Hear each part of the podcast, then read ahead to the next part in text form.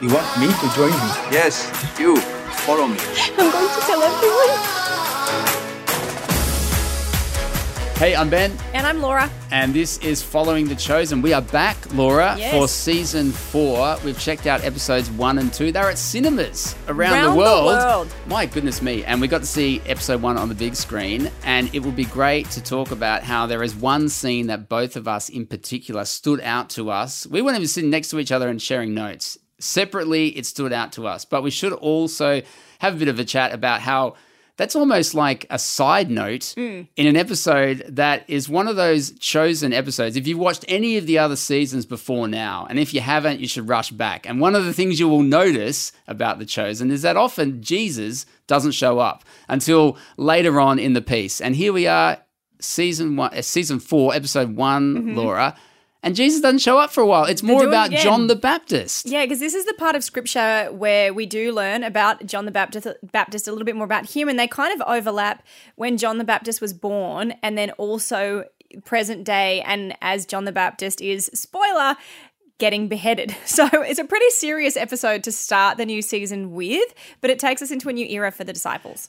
Is this the death that has been talked about in all the promo stuff about The Chosen, the interviews that you got to do with Yeah. The Chosen cast and crew? Go and check those out on Hope's YouTube channel if you haven't seen them already. They are cracking. But in amongst all that discussion about season four, Mm. and there's talk about a death, is this the death? I wonder because I've it is a death, yes, but I think there's more deaths to come. So I don't know if this is going to be the death that they were trying to tease, but it's certainly in there with it. But the story of this episode is about so much more than just that because it's about the impact that John the Baptist passing has on the disciples and then when Jesus does eventually step in how he's dealing with the grief of having lost John the Baptist but then how he's helping the disciples process that grief too like it's, it's a really big emotional start to the season Even though we don't get Jesus until later on in the piece, that's right. There's a lot going on, and it does feel like a big setup episode, which you tend to mm. get at the start of most TV seasons.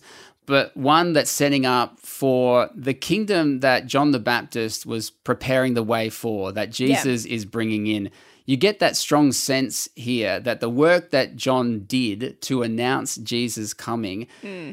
must be pointing towards something massive because John was willing to go to his death to serve that purpose. And Yeah. he seems to, at least as it's presented in the chosen, as it's presented in scripture, mm. seems to recognize what he's here to do, his role tasked by God, and what that is going to usher in. And that's a pretty good start for a TV series. Mm, it, it, it- yeah, absolutely. Like when you're thinking of sort of the pilot episode of a new season, you want it to be something that makes you want to keep watching. And absolutely, like they've done that with this. And even that anticipation of when is Jesus going to arrive on screen, I found that it was kind of symbolic because, in the same way that we've spoken about John the Baptist preparing the way for Jesus, this episode in itself, the first part, is preparing the way for Jesus then to arrive. But then, from a spiritual perspective, too, as I was sitting in my chair, enjoying everything that was happening, you know, In I the was cinema. in the cinema, my comfy recliner chair. Like how lovely. Um, it was this interesting thing because I was enjoying the story that was presented to me and the disciples and everything that was going on with their lives. I was totally engaged with it. But I did also have this sense of anticipation and almost like an eagerness. I wanted to know like what's what's Jesus up to? When is Jesus going to be present? And it felt I don't know if it's too much to say, but it felt oddly spiritual because it's like in the Christian life, that feeling of, you know, desiring the presence of God, like desiring that kind of connection with Jesus, it was present even in the way this this episode rolled out, this excitement that at some point Jesus is coming. It felt, I don't know, like it worked really well within the episode to make you feel that eh, from a spiritual point of view as well. That is cool because my spirit wasn't doing the same thing that yours was at the time, and now I feel rebuked because I feel like it should have been. No. I had that that experience more in the second episode, which we'll get onto in the next episode of Following the Chosen. And if you haven't already, subscribe wherever you get your podcasts. Join us at YouTube. Also, drop us a comments. Let us know about The Chosen, all the previous seasons leading up to season four that we're in now. We would love your thoughts on what we share here, on what you personally get out of The Chosen, your spiritual moments. Let us know in the comments. We will get back to you in a future episode. Laura, so I didn't have this like big spiritual awakening or anything in episode one. I was actually disappointed is not the right word. Underwhelmed not the right word. I enjoyed it, but I but in contrast with the epi- the next episode, much I was much more into the next episode. I think hmm. one of the reasons is, and before we get to this scene that stood out to both of us, is that some of these side stories that have been going on in the Chosen. They converged here, and I just wasn't that into it. I'm not not into it. I'm just not as into it as some of the other content and characters that are going on. Right. So, like the oil business and the wedding that's coming, like they're they're nice, and and the contrast in celebrations in this episode was very hmm. good compared with what's going on for John. But Yeah. it didn't cause my spirit to be all aflutter. Isn't that interesting? Because I I don't know if I would describe my spirit as being a flutter, but I You're had right, you didn't moments. say no, that. but it's okay for you to say that. But I feel like it it it occurred to me a few minutes in. This was actually one of the first episodes where I was really seeing the disciples as characters and this show as one with its own story, its own time period that it was set in, and not just a reflection of scripture. Like we've we've absolutely said it before that what the chosen is doing is so unique and it is dramatizing the life of Jesus and his disciples and and showing us who they could have been beyond the bits that we see within scripture. But I'd never consumed the chosen as a viewer like another drama series or another entertainment program. I'd watched it with that biblical lens, but it was the first time I watched it as being a show about characters set in the first century and not something that was just absolutely biblical. And then I went, hang on a minute, this is the Bible, this is these characters. But we do want to talk about this scene that really inspired the both of us. We'll be back in a minute. And the Oscar goes to. And the Oscar goes to.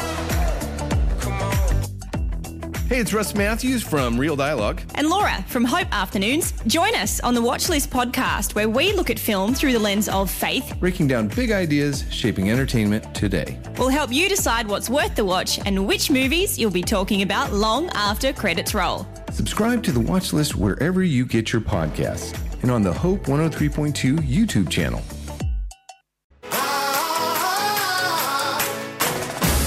And we're back. Laura, I take your point about the show being a show in and of itself. I'm start I've been thinking that I think through season three and now into season four. I'm definitely there. Although one of the things I really did like about this episode was some of the way it uses what's in scripture to bring it to light or to life afresh for me. I'd not thought to contrast the birth of John the Baptist with the death of John the Baptist. Yeah. And I like the way that it was interwoven how what happens in King Herod's court and the build up to that. And there's a dance routine in The Chosen. If you've been waiting for the dance routine in The Chosen, here it is. I really quite like that Uh-huh, a lot. was great. It's not a crowd. It's like not a um, you know, dance crowd or anything like that. It's a beautiful moment and, it's very athletic. And then what it leads to is not so much. So I was really appreciative of the way those bits of scripture were brought together in this episode and made me think more about who John the Baptist was and what he came to do. Hmm. But what this episode came to do, I reckon, Laura, is this scene that just crops up in the lives of the disciples where they're washing laundry. Yeah. And it's Simon the Zealot and Judas. And clearly, Judas at this point, even more than the last season, is being set up to become quote unquote Judas, as in Judas the betrayer. Like you can see that happening. And Mm-hmm. Yeah. they're really ran- they're starting to ramp it up a but also bit. why that's happening you know the the little kind of thoughts that start to weave their way into how he thinks and sees the world that is to me one of the great ways that they begin to set up how he becomes Judas the betrayer as a as a human right like we understand how does somebody go from point A to point B and you start to see that develop in him over the laundry. And so it's two, two blokes in the first century doing their laundry. And the contrast between some of the things that Judas is raising about why are we even doing this ourselves? We should be paying somebody else to do it so we can do the more important ministry work that hmm. Jesus has assigned us to and that Jesus himself should be doing. And Simon constantly having arguments and responses against that. But I really liked how the flow of that conversation was this strong contrast between Judas and some of the things he's saying are not wrong. Hmm. They're not even unreasonable. It's just Simon was questioning his motivation for that and also questioning whether he had Judas picked up on the teaching of Jesus and the heart of what Jesus is saying. So mm. rather than it being an issue of whether we should spend money on this or that, Simon talked a lot about the generosity of Jesus, for example. To Judas and to us, are we getting the message that Jesus has come to share about generosity of who Jesus is, of who God is, but hmm. also how we are to be to each other? Yeah. And in those couple of minutes there on screen, I thought the screenwriters, the actors, everybody did a wonderful hmm. job of bringing together, almost out of nowhere, a reminder to listen to Jesus' teachings. Are you really listening and responding? And hmm. also pointing to what they're about rather than trying to think of all these different things they could be about or Yeah. should be about or what I, the way I think it should be. And it was interesting to me that scene really spoke of how, in some instances, we can have beautiful arguments and they can be quote unquote true. You know, there can be a rightness to what we're saying in terms of Judas as somebody who has a real understanding of economic uh, sort of proficiency, right? He's really, really diligent with his managing of money. And what would be the most efficient use of time would be let's get someone else to do this laundry, let's get somebody else to do the sort of day to day stuff so we can be about the ministry, etc. There is a genuine relevant logic to that that makes sense. But then, yes, like Zee's character is kind of saying, You haven't really heard what's been said in this. Why are we here and what are we doing? And I, I like that aspect of this scene where it kind of speaks to and addresses that part of us that we can have a really good logical argument for something that actually takes us away from the true heart of the Christian faith or, you know, what we are meant to be doing with our day in, day out kind of lives. We can come up with an idea that allows us to do what we really want to do, which is in Judas' instance, he doesn't want to do the laundry. He wants to be about the ministry and financial management.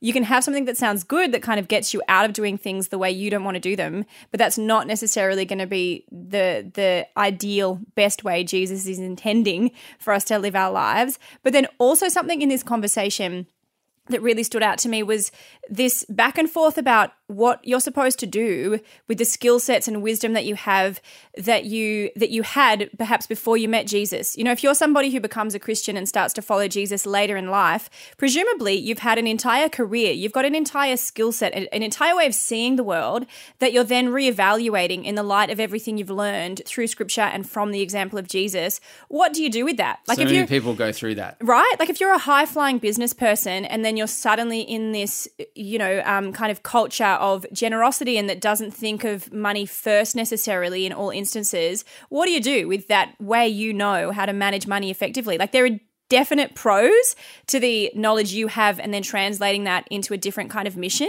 But I really like that wrestle that Judas seemed to have because I think it can relate to many of us where like what do we do with our human abilities and wisdom in light of what we understand from a spiritual perspective as well.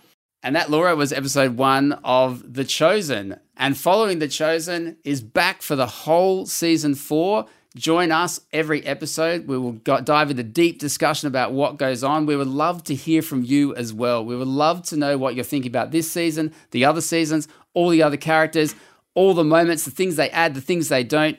If you're on YouTube, drop us some comments below. We will get back to you in an upcoming episode. We would love to engage with you on The Chosen. If you're joining Following The Chosen via podcast, subscribe wherever you grab your podcast Spotify, Apple, hopepodcast.com.au. And we'll see you on the Following The Chosen next time.